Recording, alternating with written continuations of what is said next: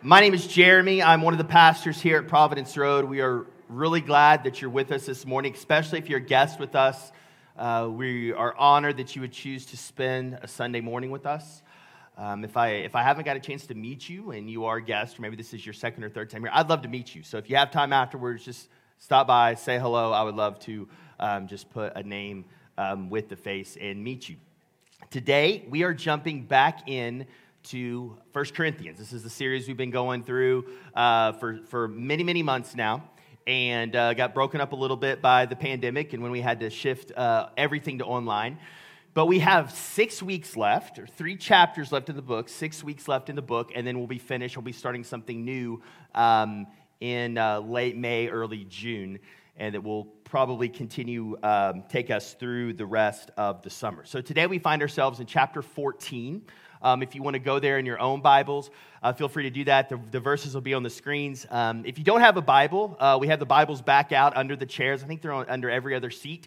If you do have a Bible at home, please take one of those with you. Uh, that's our gift to you. We feel like everyone should have a Bible at home. And if you need to find that in that particular Bible, in the, in the, the, the chair Bible, it's page five fifty-nine. Page five fifty-nine in that Bible if you need to find um, where we're at. Let me read this, and then we will jump in. First Corinthians chapter fourteen, verse one. Pursue love and earnestly desire the spiritual gifts, especially that you may prophesy. For one who speaks in a tongue speaks not to men, but to God. For no one understands him, but he utters mysteries in the Spirit. On the other hand, the one who prophesies speaks to people for their upbuilding and encouragement and consolation. The one who speaks in a tongue builds himself up, but the one who prophesies builds up the church. Now I want you all to speak in tongues, but even more to prophesy. The one who prophesies is greater than the one who speaks in tongues, unless someone interprets, so that the church may be built up. Now, brothers, if I come to you speaking in tongues, how will I benefit you, unless I bring you some revelation or knowledge or prophecy or teaching? If even lifeless instruments, such as the flute or the harp, do not give distinct notes, how will anyone know what is played? And if a bugle gives an indistinct sound, who will get ready for battle? So with yourselves, if with your tongue you utter speech that is not intelligible, how will anyone know what is said? For you will be speaking into the air. There are doubtless many different languages in the world, and none is without meaning. But if I do not know the meaning of the language, I will be a foreigner to the speaker, and the speaker a foreigner to me. So with you yourselves, since you are eager for manifestations of the Spirit, strive to excel in building up of the church. Therefore, one who speaks in a tongue should pray that he may interpret. For if I pray in a tongue, my spirit prays, but my mind is unfruitful. What am I to do? I will pray with my spirit, but I will pray with my mind also. I will sing praise with my spirit, but I will sing with my mind also. Otherwise, if you give thanks with your spirit, how can anyone in the position of an outsider say amen to your thanksgiving when he does not know what you are saying? For he may be giving thanks well enough, but the other person is not being built up. I thank God that I speak in tongues more than all of you. Nevertheless, in church, I would rather speak five words with my mind in order to instruct others than the ten thousand words in a tongue. Brothers, do not be children in your thinking, be infants in evil, but in your thinking be mature. In the law it is written, by people of strange tongues and by the lips of foreigners will I speak to this people, and even if they will not listen to me, says the Lord. Thus tongues are a sign not for believers, but for unbelievers, while the prophecy is a sign not for unbelievers, but for believers.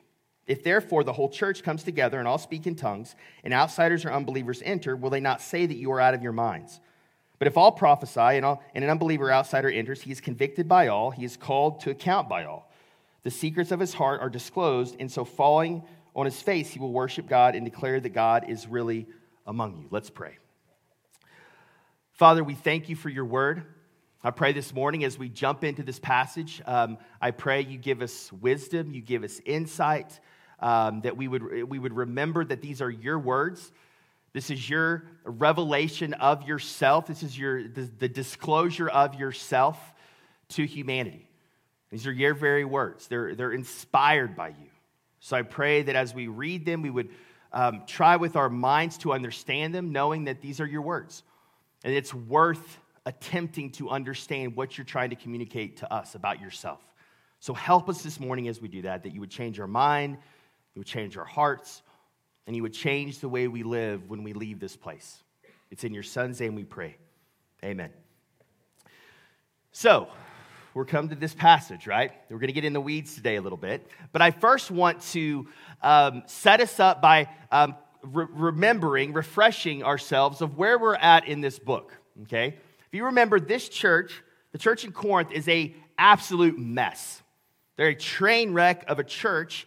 The whole letter that Paul has written to them has, has, has come because of their, their mess. Like, this whole letter was basically written as a response to the things going on in this church that Paul had planted about five years earlier. In relation to the, to the spiritual gifts that we see Paul starting to talk about in chapter twelve, they, they, uh, they're a mess as well, right? They're, they're this church that likes the wow factor. Um, a lot of that's because of the culture they're in. Um, they like the, the gifts of the Spirit that will draw attention, that will draw cl- crowds, that will cause people to say, wow, look, like, look at this church, or look at that person. And so Paul, in, in chapter twelve, he tells them that you can't take some gifts and elevate them above others. We can't do that. They're, they're all the same in the sense that they're all valuable. They're all needed to build up the body. And Paul also says that we all will all have at least one spiritual gift, but none of us will have all the gifts. So not you, we shouldn't tell anyone that you should have this gift or there's something wrong with you if you don't have this gift, okay? Some of us don't have certain gifts, and that's okay. That's the way God has designed the body to function. This is what Paul explains in chapter twelve. Um, and so the, the purpose of the gifts, Paul tells us, is to build up the church, to build up the church. And it, and it happens through the people of the church getting those gifts. Okay, so the gifts build up the church through the people who are in the church, okay? Two weeks ago, um, Jay did a great job of walking through First Corinthians thirteen. Um, uh, this is the passage about love. And at first reading, if you're just reading through First Corinthians, it can seem like this passage kind of comes out of the blue, or Paul's taking some kind of tangent here, but he's not. He's writing about spiritual gifts in the context of worship, and he feels like stopping and just saying, Uh, First uh, Corinthians, I want to remind you of the, the point of all this. It's love. The foundation of everything we do is love. The foundation of the spiritual gifts is love. So that was what chapter thirteen is about. It's about the context of love um, in, in using the spiritual gifts. He reminds them and describes to them what this love is like in that chapter. If you didn't get a chance to listen to that, at some point, you need to go back and listen to that sermon because that chapter ties chapter twelve and today's chapter together. It's a really important um, chapter. And we know love, speaking of love, Jesus gives us a lot of clarity on love. He says all the commandments, everything I've taught you can be summed up in two things. Loving God with your heart, soul, mind, and strength, and loving your neighbor as yourself. He says everything I taught you, all the commandments can be summed up in these two things. And so God gives us direction of how we should love people, the, the aim of our love, the direction of our love. So as we get into the, today's passage, two things. Remember, it's the context of the worship gathering, and the foundation is love. The, the lenses, the glasses we should have as we're looking at these gifts is that of love. So chapter twelve, Paul talks about gifts in general, talks about a lot of different gifts, but then in chapter fourteen, he zeroes in on two: the gift of prophecy and the gift of tongues. But Paul still is not, his primary purpose is not to teach on these two gifts. He has to teach on them because his main point is that in a worship gathering, he says the gifts that, the, the language gifts, the gifts that are spoken need to be understood. They need to be intelligible. They need to be clear because how are we going to be built up if we each don't understand one another? So if you're going to say something in a worship gathering, it needs to be understood so that the church can be built up, which is what the purpose of the gifts are. Now, um, I had this friend um, who um, didn't used to be a, a friend. Um, and, and when, I, when we were eleven years old, um, we uh, played baseball against each other. That was our main um, kind of context. We played baseball against each other. We were uh, he was in a neighboring city. Our teams were both really good. We were rivals. We played the same position. I did not like this guy. I didn't care for him. And um, I never met him before. Didn't really ever talk to him, but I just didn't like him. There was probably some envy, some jealousy there because he was really good. But we grew up playing against each other. Our teams did not like one another. So for seven or eight years, we played against each other, and I just grew to like not like the guy. But I never met him, right? I was unfamiliar with him, but I didn't like him. I didn't really want anything to do with him. Our freshman year, we ended up going to the same college to play baseball to, uh, together on the same team. We ended up being uh, roommates next to one another in the dorm. We became quickly uh, he, uh, almost best friends. He's one of my closest friends. We were in our, each other's wedding together. We're still good friends to this day. And, and uh, once I got to know him, we, were, we had a lot in common. Follower of Jesus, really good dude. A uh, little shy, probably why I felt like he was standoffish when we played against each other, was really good. So I just thought because he was quiet and he was a little standoffish, I thought he was arrogant, right? But he wasn't. He was a good dude. And after I got to know him, understand him, um, everything was all right. It was actually a benefit to my life to get to knowing him. And I think some of this with, especially, pro- it's similar to prophecy in tongues. We hear these words, we hear these, these gifts um, spoken about in the scriptures. And for some of us, you get you get maybe some P T S D, or you're just like, I, I, I can't handle this. Can we just move on? This is weird. This is crazy. Let's not deal with this. Now, some of you have been looking forward to this a long time. Get into this passage. Get into the weeds. Let's go. Let's do this. Okay, so I realize we're getting into a passage that um, has a lot of different maybe backgrounds in this. There's a lot of confusion with it. And so hopefully by looking at the text, some of that will be um, alleviated today. Now, if you're here and you're not a follower of Jesus, um, I'll just tell you, we are going to get in the weeds today. This is going to be a little bit on the theological nerdy side in some places because I need to explain some of these words so we can know what the Bible is actually teaching. But I want to share with you that, that the, the miraculous stuff we're going to talk about today is, is shouldn't be foreign to our faith. We have a spiritual faith. God created everything we see.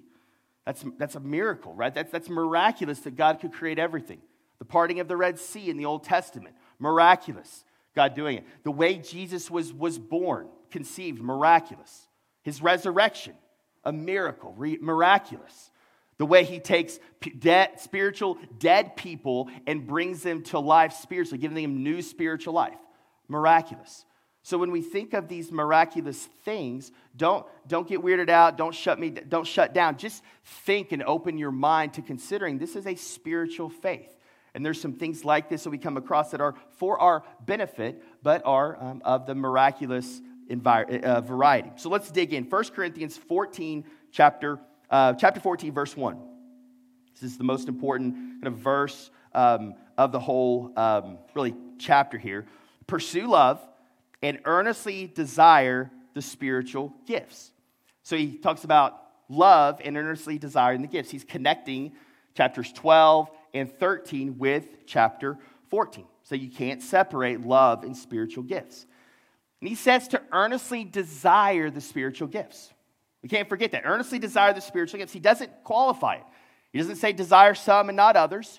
He doesn't nuance it at all. He just says earnestly desire the spiritual gifts.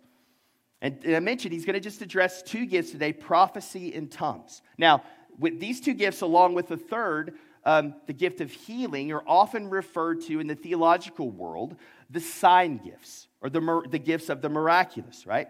Um, and when it comes to talking about these, these three sign gifts or miraculous gifts, there, there's a spectrum that it's helpful to understand them on. And again, this is a, this is a secondary issue, right? This isn't a, a primary issue where this is separating who's a believer or not a believer. These, this is a, there are fringes here that I, I would be concerned with, but for the most part, these are this is a secondary issue, and it's not a question of orthodoxy on where you fall on this spectrum, okay? But on one end of the spectrum, you have what theologians call continuationism or charismatic.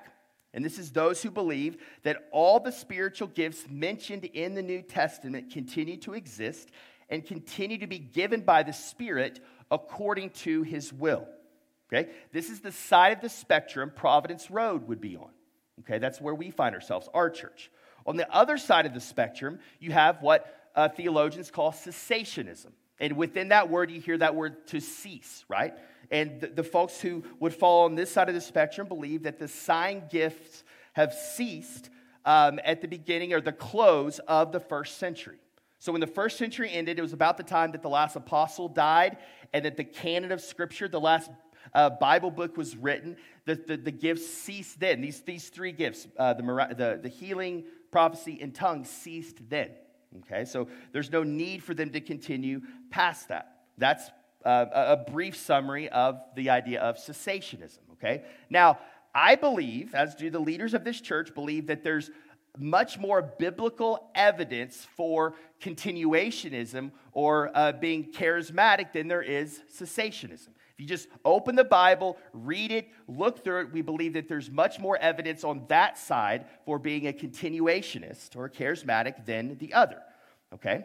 Um, but once you actually start talking about um, this, this, this conversation or this, this uh, you could call it an argument or disagreement on a dialogue on this, on the, this spectrum, the different sides of the spectrum, I often hear people that are on more of the, the cessationist side um, not really talk about the scripture as much and go to um, really this idea of, of fear, right? This idea of, well, if, if, if, if we start doing these things, what's it going to turn into?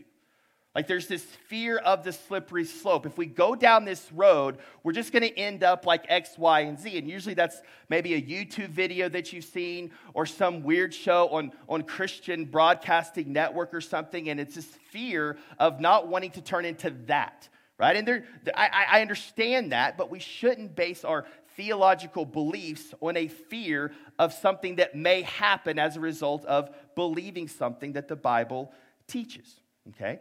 We could, we could, any gift in the church can be abused. Any gift in the church can be taken too far. The gift of teaching, right? Seems like the most, like, innocent gift in the church. There's some cult leaders have taken the gift of teaching and influence and have gone off the deep end. But that doesn't make us scared about the gift of teaching. Like, oh, gift of teaching, like we shouldn't really talk about the gift of teaching. No, like we're open to that. So why isn't it the same with these other gifts? The other reason oftentimes I hear when I'm talking to people about this is someone just hasn't experienced it. You grew up in a church that the, that, that healing and tongues and prophecy weren't a part of it.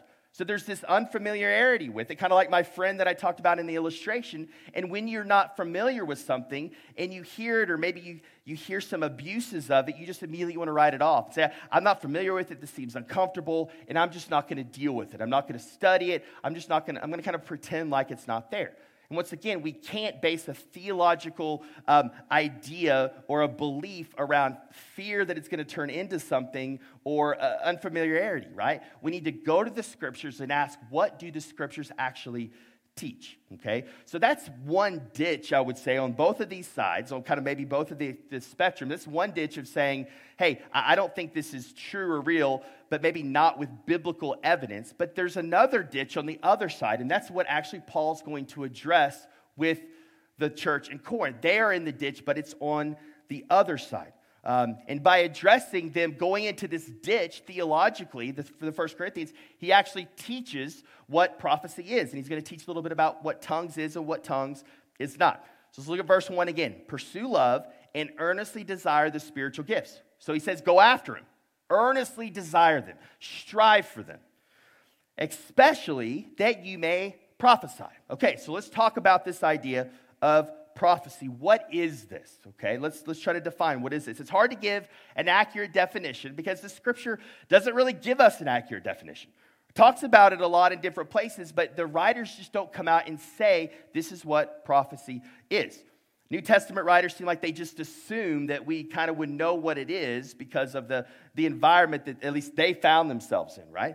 But it's that's hard in our day and age. So here are a couple of definitions. This is from one commentator. These will be on the screen. Prophecy consists of spirit-prompted, so it originates with the spirit, spirit-prompted, spontaneous, intelligible messages orally delivered to a person or community intended for edification. Okay, we're going to explain this here in a second. Another definition. This is by a guy by the name of Sam Storms. He's a really leading theologian in this area. Pastors of church that we're close with up in North Oklahoma City, Edmond, called Bridgeway. He's written a lot on this. We've learned a lot from him over the years. He says this, prophecy is speaking forth in merely human words something the Holy Spirit has sovereignly and often spontaneously revealed to a believer. Here's, here's, he's kind of gets into what it's not here. Prophecy, therefore, is not based on a hunch, a supposition, an inference, an educated guess, or even sanctified wisdom. Prophecy is not based on personal insight, intuition, or illumination. Prophecy is the human report of a divine revelation. Now, Sam Storms will go on to say that there are really three pieces or phases of prophecy. I think this, this will help us here. So the first step in, in kind of hearing a prophetic word, or even possibly hearing a prophetic word, is the revelation part, right? It's a spontaneous word from God the Holy Spirit, right? That's the revelation from God to a, a follower of Jesus, right? That's the first part. That's the revelation. Then you have the interpretation. Well, what does that mean? I don't understand. What is that? I, I'm, I, I, got, I see this picture or this name or this, this thing that just came to my mind. What is that? What does it mean? That's the interpretation. And then the third thing is the application. What does this actually mean for me, for a person that it may be connected with, for the church? Okay, so those are the three phases or steps you have to walk through when thinking about the gift of prophecy. Now, we're going to get into more specifics at the, at the end as, re, as it relates to prophecy. But a couple of caveats here on prophecy. Prophecy is not on par with the Bible when it comes to authority. It's, a, it's different, okay? The Bible is the ultimate authority, right? Uh, words of prophecy do have authority, but it is under Scripture. The Spirit never acts or speaks contrary to the Scripture. Okay, those two things will always match up. You can always test words of prophecy with the Scriptures, always. Um, and and, and this, is, this is why the prophetic word should be handled with care and with humility. And if you think you've heard something from the Lord, you should test it with the Bible. You should think about it. You should pray about it before you share that with someone else. Okay, it should be handled with humility because we don't know as, as fallen and fallible human beings if we're actually hearing from God. And we'll get into the nuances here to that here uh, in that here in a second. Now, prophecy has been used throughout the years to manipulate, to get people to do things. Hey, thus saith the Lord. Somehow that, that gives you now the ability to manipulate people. That's dangerous, that's damaging, and that's evil. So again, humility when it comes to prophecy and checking it with Scripture and making sure it lines up with Scripture, okay? And we'll talk more about specifics a little bit later. Tongues now. Verse two, he talks about, gets into tongues. For one who speaks in a tongue speaks not to men, but to God. For no one understands him, but he utters mysteries in the Spirit, okay? Now, it's it's it's difficult that the only place really we can go for instruction on tongues in the Scripture is a place where Paul is actually rebuking the church for not doing it the right way. So we're learning about tongues from being a church being told, here's how you don't do it, okay? So it's a little bit challenging, but we're, we're going to try to, to dig into this and really try to figure out. Tongues, definition, be on the screen, um, it's a Spirit-inspired utterance or language. A Spirit-inspired utterance or language. Now, there's two kinds of tongues in the Bible, okay? First kind is the kind you see in Acts two at Pentecost, right? It's when, and it's oftentimes with gospel proclamation, someone in their own language proclaims the gospel. Someone who don't knows, doesn't know that language hears it in their own language. And you can check it by the person actually Uh, preaching the gospel says, no, I don't know that language. I don't know how you would hear me in that language. Well, that person hearing them, and so there's something spiritual, miraculous, you could say, that happened in that exchange to make the gospel available and understandable for that other person, okay? That's one kind of, of tongues as the Bible speaks to it. Now, when the Bible talks about um, tongues, it could also mean a really a private prayer language for the purpose of intimacy with God. We see this in Romans eight, twenty-six and twenty-seven, and here in First Corinthians four, two. And if it shows up in a, in a, in a, uh, in a worship gathering, we're going to get into this next week, but Paul says there needs to be um, an interpreter, it needs to be done in order, and it should only happen a few times. We'll get into those things next week, but that is the gift of tongues. Okay, there's a lot less on the gift of tongues in the Scriptures, a little bit harder to nail down what this actually looks like, but I think we'll see a little bit more of how that works itself out next week. So let's keep going. He he's going to describe now really the rest of this, this part of this chapter of why prophecy is better than tongues in the worship gathering. So think of the kind of the comparison thing as we go through this between the two. For one who speaks in a tongue speaks not to men but to God. For no one who understands him, but he utters mysteries in the Spirit. On the other hand, the one who prophesies speaks to people for their upbuilding and encouragement and consolation. The one who speaks in a tongue builds himself up, but the one who prophesies builds up the church. Now I want you all to speak in tongues, but even more to prophesy. The one who prophesies is greater than the one who speaks in tongues, unless someone interprets, so that the church may be built up. Once again, Paul's primary purpose here is to make sure that when things are spoken, people in the congregation are able to understand them. That's his primary point in this part of the chapter. Okay, so he's using these two gifts as examples in teaching that. Um, so he's saying here, prophecy is greater than tongues in the context of a gathering of believers. Let's keep reading, verse six. Now, brothers, if I come to you speaking in tongues, how will I benefit you unless I bring some kind of revelation or knowledge or prophecy or teaching? Some kind of tangible, understandable um, content is what he's saying. If even lifeless instruments, such as the flute or the harp, do not give distinct notes, how will anyone know what is played? How is music played, he's saying, if you don't have different notes with these instruments? Verse eight, and if a bugle gives an indistinct sound, who will get ready for battle?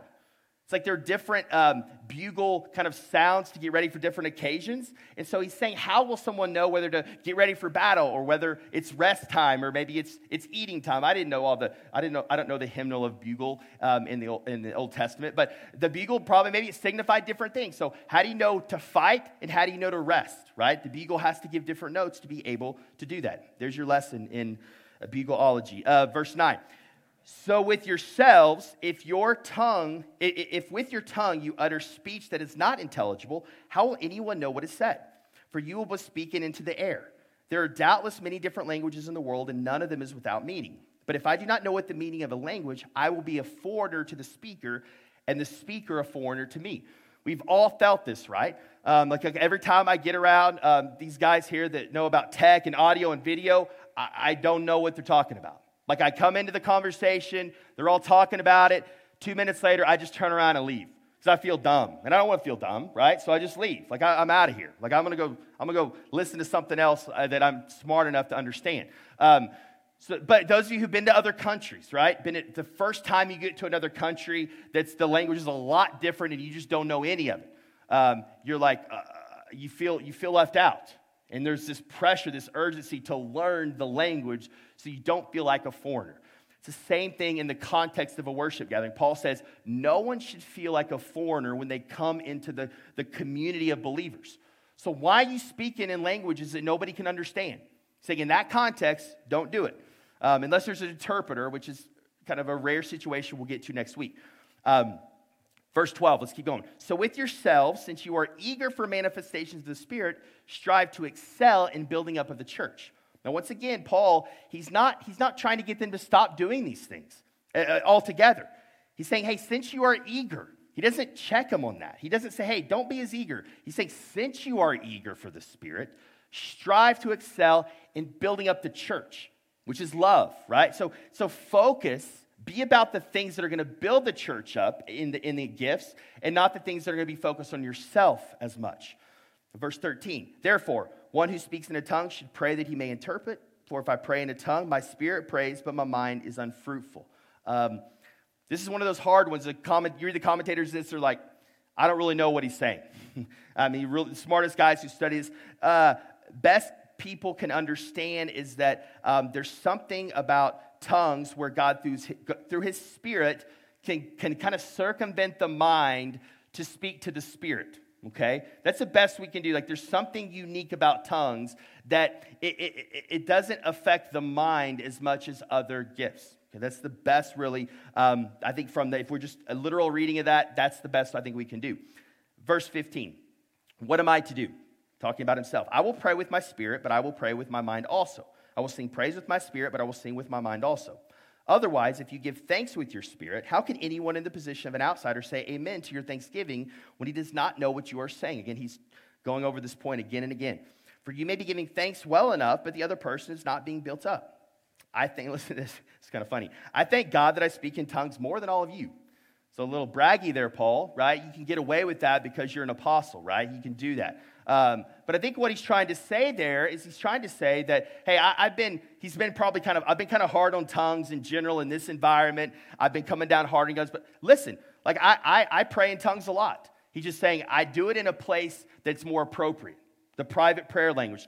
It's beneficial when I connect with God in private. That's where tongues is actually very beneficial. And he says, I do it more than all of you all. So again, he's saying, I speak in tongues, and that's okay. But it's, he's basically saying, I have the credibility to say these things to you because I speak in tongues, and that's okay. But here's, you're not, you're not doing it right. Do it faithfully according to the scriptures. Verse nineteen, nevertheless, in church, I would rather speak five words with my mind in order to instruct others than ten thousand words in a tongue. And Paul making the point again in hyperbole, right? Saying if ten thousand words that nobody understands is worthless, it's better to just use five words that they can understand. I would rather do that. Again, prophecy builds up, tongues, people don't understand. Verse twenty, brothers, do not be children in your thinking, be infants in evil, but in your thinking be mature. That infants in evil is a, a weird thing. It's like, why did you have to put it that way? Paul basically saying, in the things that are evil or not biblical, be like infants. Like, don't go after those things. Don't understand those things. Major on the things that are, that are, that are building up the body. Be mature in your thinking. And the last few verses of this section speak to um, unbelievers. So maybe it's some of you in the room today. You come in, not a follower of Jesus. Um, you want to be made feel welcome. You really want to understand what is going on. So look at verse twenty-three as he talks about this. If therefore the whole church comes together like we are now, and all speak in tongues, and outsiders or unbelievers enter, will they not say to you that you're out of your minds? Yes, they, they would. But if all prophesy and an unbeliever or outsider enters, he is convicted by all. He is called to account by all. The secrets of his heart are disclosed, and so falling on his face, he will worship God and declare that God is really among you. Basically, it's just saying that uh, the Spirit can use prophecy in the life of an unbeliever, of someone who doesn't know Jesus yet. The prophecy can be used in that way, um, more so than tongues. So I want to bring it back to our context now in the time I have left, okay? Really answering two questions. So what? Okay, we've read all this. We've talked a little bit about tongues and prophecy um, with the time we have. So what? And then because of that, now what? What, what are we called to do with this? If you go back to that first verse, pursue love, earnestly desire the spiritual gifts, especially that you may prophesy. We're called to strive or work or excel in these things because God uses them to allow us to love other people. Again, love is the governing factor. We want to love others. We want to make people feel encouraged. We want to build people up. If you're a follower of Jesus, like that should be your heartbeat. So we should, Paul's saying, strive for the gifts because the gifts serve this idea of loving one another. Okay, we should be about the gifts because it allows us to love. Now, if you're, I still haven't convinced you biblically on this. I just want you to think about the scripture, right? From the beginning of Genesis to the Old Testament, the Spirit, we see the Spirit working in the Old Testament. Sometimes it's a little more difficult to see him, but he's there. He's working. Um, you see it in Psalms a lot. Then the, the, you see in the life of Jesus, the Spirit working all the time in the life of Jesus. Jesus go, is about to go to the cross. He talks about the Spirit being the one, to, the helper, the one who's going to empower you, the one who will bring to your mind all things, right? And then we see the, and we see Acts. The book of Acts is filled. It's like a biography of the Holy Spirit. Maybe an autobiography, if uh, the autobiography of the Holy Spirit, right? Of all the work he's doing in building the church. Then you have Paul and the writings of the New Testament. He, he's always bringing up spiritual gifts, and he brings up the, the idea of prophecy and, and tongues in a lot of places as well.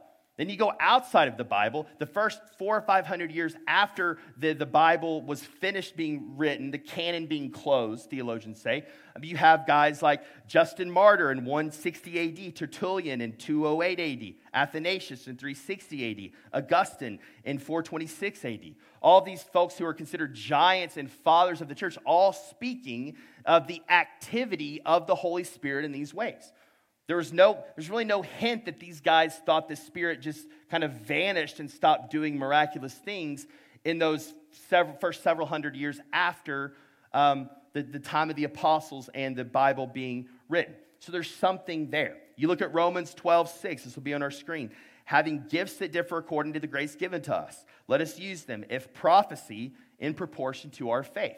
That pro, that's that's at the beginning of that spiritual gift list from Paul. Prophecy is number one there on the top of that list. He's saying use it in proportion to your faith. So there is kind of a, a little bit of a, a filter there in proportion to your faith prophecy, which again, we don't have time today, but um, that's kind of a, a way to do this in a healthy way. Ephesians five eighteen, and do not get drunk with wine, for that is debauchery, debauchery, but be filled with the Spirit.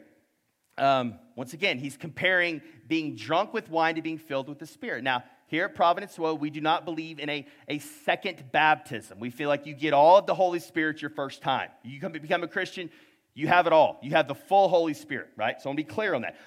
But the Holy Spirit ebbs and flows. The activity of the Holy Spirit ebbs and flows in our lives. I think we would all experientially say it. It's like a temperature gauge. There's a filling, and that's what he's, a filling or, a, or an emptying in our lives. And this is what Ephesians five eighteen speaks to. First Thessalonians five nineteen to twenty-one. This is Paul again.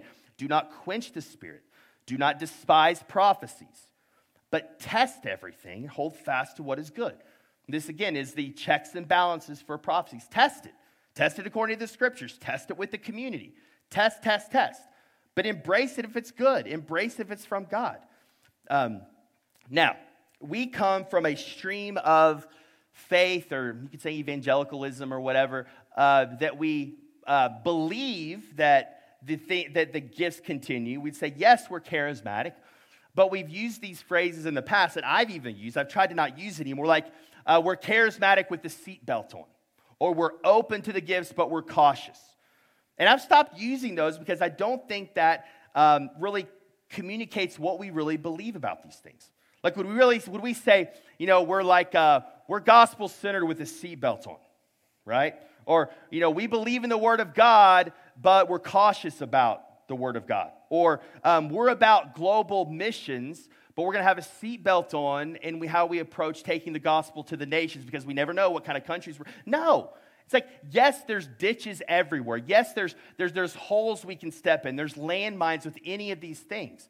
But if you're, if you're centered on the Scriptures, if you're gospel-centered, if you're trying to honor the Father, the Son, and the Holy Spirit, those things keep a church in check that is pursuing the gifts. We don't have to, to, to, to go tiptoe into this thing. We can earnestly desire the gifts, which is Paul is telling us to do. Now, if you're not a biblically sound church, if you don't have a gospel-centered, then you start to lose some of the, the checks and balances, I think, once you start pursuing these things. But we major in, our, in Providence Road on the Bible and the gospel, and if you've been around any length of time, that's what we are about. So my desire is that we would be free to pursue the gifts in a, in a, uh, in a, in a deeper way than we have been up to this point, including myself. And again, this is like gives another layer to us not being spectators in the church. Even on Sunday morning, as you, you're sitting out there, if you think, okay, my involvement in a church gathering, you're you're naturally going to first think through the, the roles, right? Well, worship leader, um, preacher, teacher of kids in the back. Um, and, and so you, it's like the roles that are in Planning Center, right? But what this does is it opens up your ability to participate in the gathering. Here's what I mean. How many times you, you, get to, you get to bump shoulders, say hello to someone, or you get to, you're, you're, you're bathed in the Spirit here. You're, you're saturated with the Word of God. What if God brings to mind someone that's here in the gathering? Someone brings something to mind. You're like, maybe I need to go say something to this person. That person just popped into my head. I'm going to go encourage them. I'm going to go ask them how they're doing. This is a way we minister to one another, maybe using some of these other gifts in the context of a church gathering. It allows us, more people, to not be spectators and get involved in um, the, the community in the church. Now, let's talk about prophecy very specifically, because I think most of us, if I'm just gauging the church right, and I think I am, um, most of us are probably newbies at this. I, I, I'm, a, I'm a relatively newbie at this. I, again, I've believed these things in the Scriptures for a while, but I've been slow to kind of walk them out in practice, okay? So here are some steps. I want to give you a, a process here. Again, this is starting slow. This is dipping our toe in the water. First off, uh, we need to spend more time in silent reflection, quieting our hearts. This is for really anything, but especially if you're going to hear from the Spirit clearly, you have to create space for the Spirit to actually speak to you. So in a quiet time, as you're spending time with Jesus. If you're not spending time with Jesus at all, it's going to be really hard. Can the Spirit still break in? Absolutely. But your chances drop significantly. So let's just say you are having a quiet time. You should spend some of your quiet time listening, a part of it, and listening prayer. Not, not talking to God. It's important to talk to God in prayer. But oftentimes we just talk all the time and don't just shut everything off and listen. And, and make note of the things that are bringing that he's bringing to mind. So number one, it's quieting our hearts, reflecting. Number two is asking God the Spirit to speak. Like you're talking to your father, right? You're talking to someone you're in relationship with. Speak to me. I want to understand you. I want to know more about you. I want to hear from you directly. Talk and, and listen. Give me ears to hear and eyes to see. Number two. Number three is acting on it. And here's where I think we get a little bit nervous again of like, oh no, what if I didn't hear right? Or what if that was the Spirit? What if that was the, that was me, right? Think about this though. If you hear a, a, a word from the Lord in your quiet time, and it is um, something for another person that could be encouraging, it could build them up. Like, worst case scenario, it wasn't from God, oh, and you get to encourage someone. Worst case scenario. Like, the risk is that it wasn't from God, and oh, just Jeremy's going to get to encourage so-and-so this morning. Like, there's no risk there. Maybe it was from God, though, and you say something, and it just completely blows the person up because it's exactly what they needed to hear in that moment. And it completely, like, unlocks them in some way, or they're, they're struggling, or they're depressed, or they need hope, or they've been praying for something kind of in secret, and the Spirit uses you to, to encourage them and empower them to keep going in that particular area. Let's, I'm going to use a quick example here. Um, hypothetical. Um Um, I saw uh, Ben Schill, one of our elders, was sitting down here uh, in, in the front before he went back to kids. And so imagine Ben, um, I, I'm, I'm in my quiet time, and I'm silent. I'm not thinking about Ben. Ben's not on my prayer list for that day. But I, I, I'm just thinking. But Ben's name comes into my head. Like, not prompted, just spontaneous, he comes into my head. Instead of dismissing that, I need to lock onto that. Okay, God, well, what is it? What about Ben? What? what and, and then listen. And then oftentimes this is where you get into that interpretation piece, okay? What, what if it's a, what if I just see this picture of, uh, of, of two guys working together on a construction project? That comes right after Ben's name. So then I start to think, hmm, like what, what am I going to do with this, right? God, tell me more. Is there anything else that you can give me? And maybe there's nothing else. Now, I know Ben well, and it's, it's, it's, it's safer. It's, it's healthier if you know the other person when you're practicing this. Then you don't have to know them, but I think at the beginning it's, it's healthier to be in community with someone. So I go to Ben. Hey, man, I don't know if this is the humility. I don't know if I was hearing from God. This was during my quiet time. I, your name came up, and then I just saw just two guys in my mind working on a construction site. Now, I've told him the revelation. Remember those three steps that Sam Storms laid out. I've told him the revelation.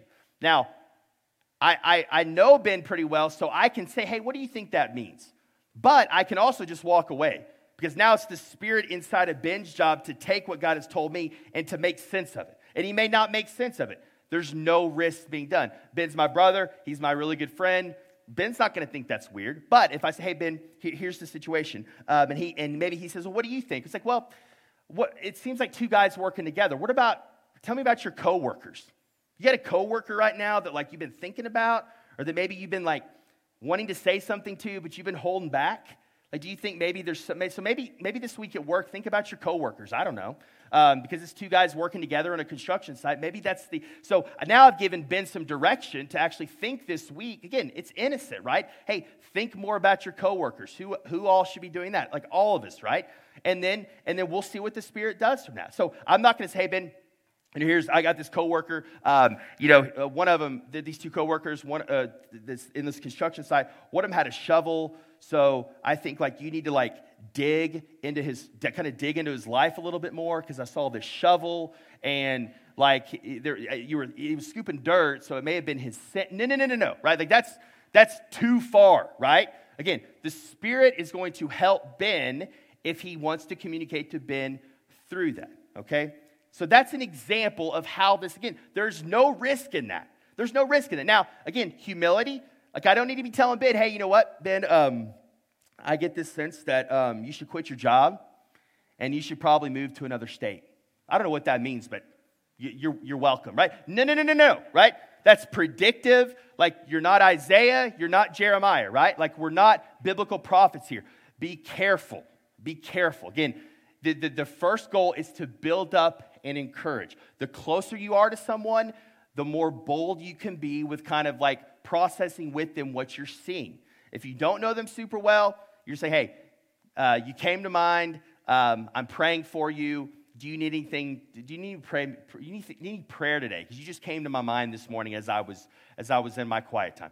That may be it for someone you don't know as well, and then they may say, you know what? I'm having a horrible week. Thank you for asking. Well, tell me more about that. And they just just just just fall apart, telling you all this, the junk they're going through. That would not have happened had you not taken the step and the boldness to say, you came to my mind out of the blue. Tell me more about that. Is there any, is there any reason why I would come, you would come to my mind out of the blue? How can I pray for you? Again, zero risk, zero weirdness, especially in the context of community. Um, we need to be practicing that more. Listen, we live in a culture that's constantly trying to um, take our formation in Jesus and deform us. It's trying to form us in different ways. It's, it's, it's telling us that we need certain things we don't need. We got ads on our in social media, ads on our T V. The whole point of advertisement is saying you're missing something, you're lacking something, you need something, right? We have pe- whisper, pe- uh, whispers in our head. Some of that's the enemy. Some of that's Satan saying you're not good enough. You don't look a certain way. You don't you, you don't have it all together. You're just not going to be good enough to succeed there. You're lacking in this area. Constant, all day long, we're being barraged with those messages. We need power. We need the Spirit's power to combat that, to help us in those areas. The saying that, that we, we don't need that stuff for freedom and joy. We have everything we need for freedom and joy. That stuff is powerful, though. We need something as powerful. And don't get me wrong, the Bible is sufficient. We're Bible people. The Bible is sufficient to meet any of those things that the world's there's pushing against us. The gospel is the power for our salvation, Romans tells us. We have those things. But we're often the recipients of the scriptures and the gospel, and we're sinful, distracted people who don't often get the truth. So sometimes the Spirit, God wants to use the Spirit from other people to cause truth to work its way deeper into our hearts and our souls. That's the purpose of teaching. It's what I'm doing now, right? The gift of teaching is to take truth and hopefully it, it, to, it transforms you at a deeper level. Same thing with the gift of prophecy, right? Taking the gift that someone else has, using that person to cause the truth to work itself deeper down, so you can be be have, have freedom and joy, or, or, or you can be you can change this area of your life, or grow in this area of your faith. We need the Spirit's power to love one another well. Now, if you're Again, once again, I want to come back to if you're here and you're not a follower of Jesus, um, I would say that the things you're listening to um, in the world, like we all are, they're powerful. They're powerful. The, the things that shape us around us all the time, they're powerful. And I would ask, where do you look to for your power? Where do you look to for the, the, the internal strength to be able to push against the things that the culture's pressing on you?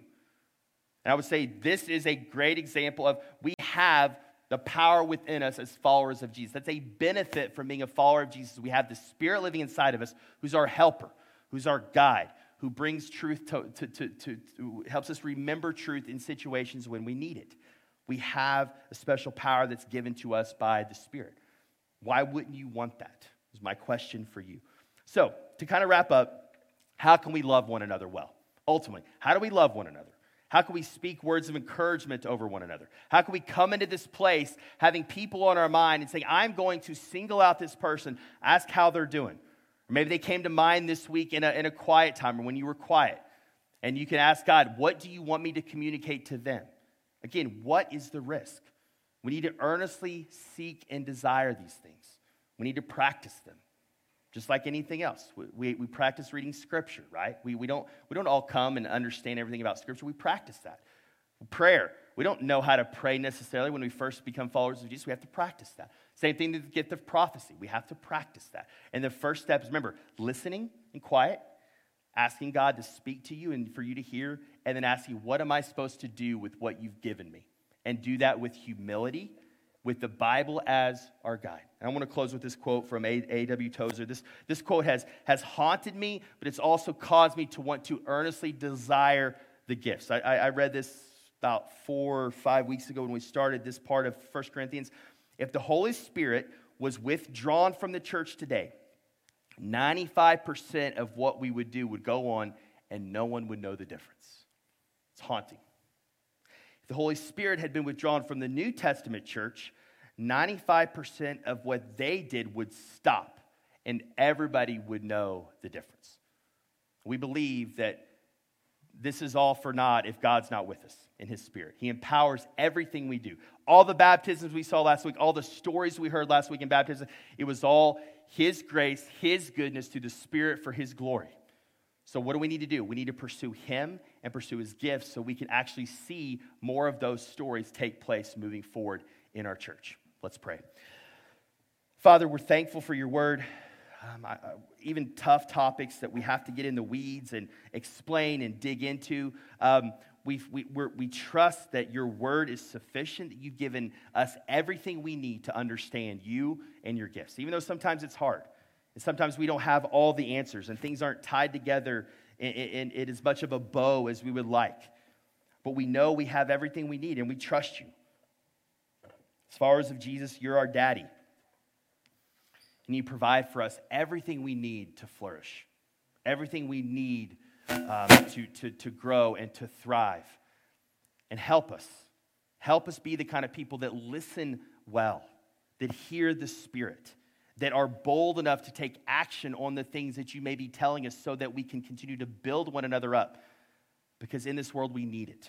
We need encouragement. We need one another to build um, us up. So help us, Lord. It's in Jesus' name we pray. Amen.